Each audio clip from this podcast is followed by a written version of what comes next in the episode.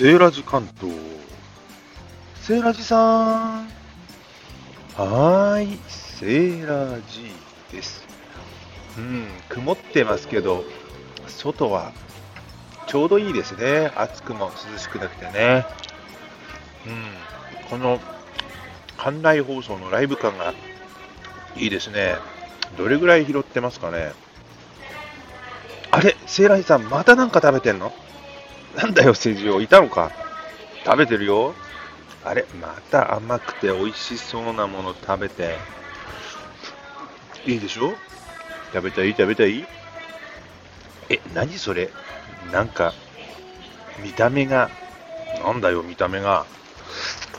食べたいからって人のことを悪く言うなよ。これすげえんだよ。セーラジさん何がすごいの？これね、めっちゃ大人のソフト。え、何が何が値段がよく買うよね、こんなの。聞いて驚け。このソフトいっこごひゃくえんもすんだよ。うわ、高っ。パフェとかじゃないのにごひゃくえんもすんの？さあ、なんかさ、限定ものに弱いじゃない。これね、多分秋、この季節限定なんだよね。栗ソフト。和栗だよ。うん、それいいね、セーラジさん。栗の味する？お、いいこと聞いてくれたね。普通のソフトクリームよりね、ちょっと茶色みがかってる。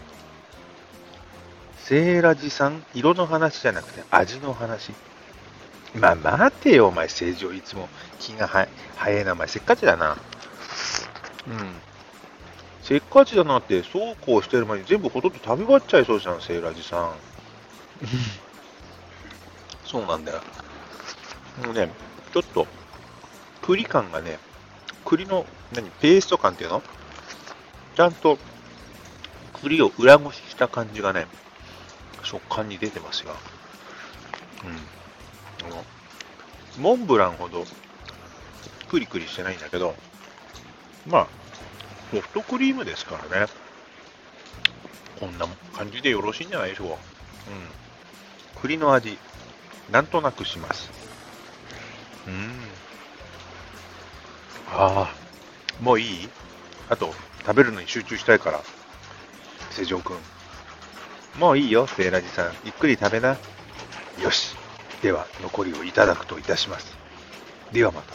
今日は関越自動車道三好パーキングエリア上り線のランチの後におやつのソフトクリームを外で食べながら配信させていただきました。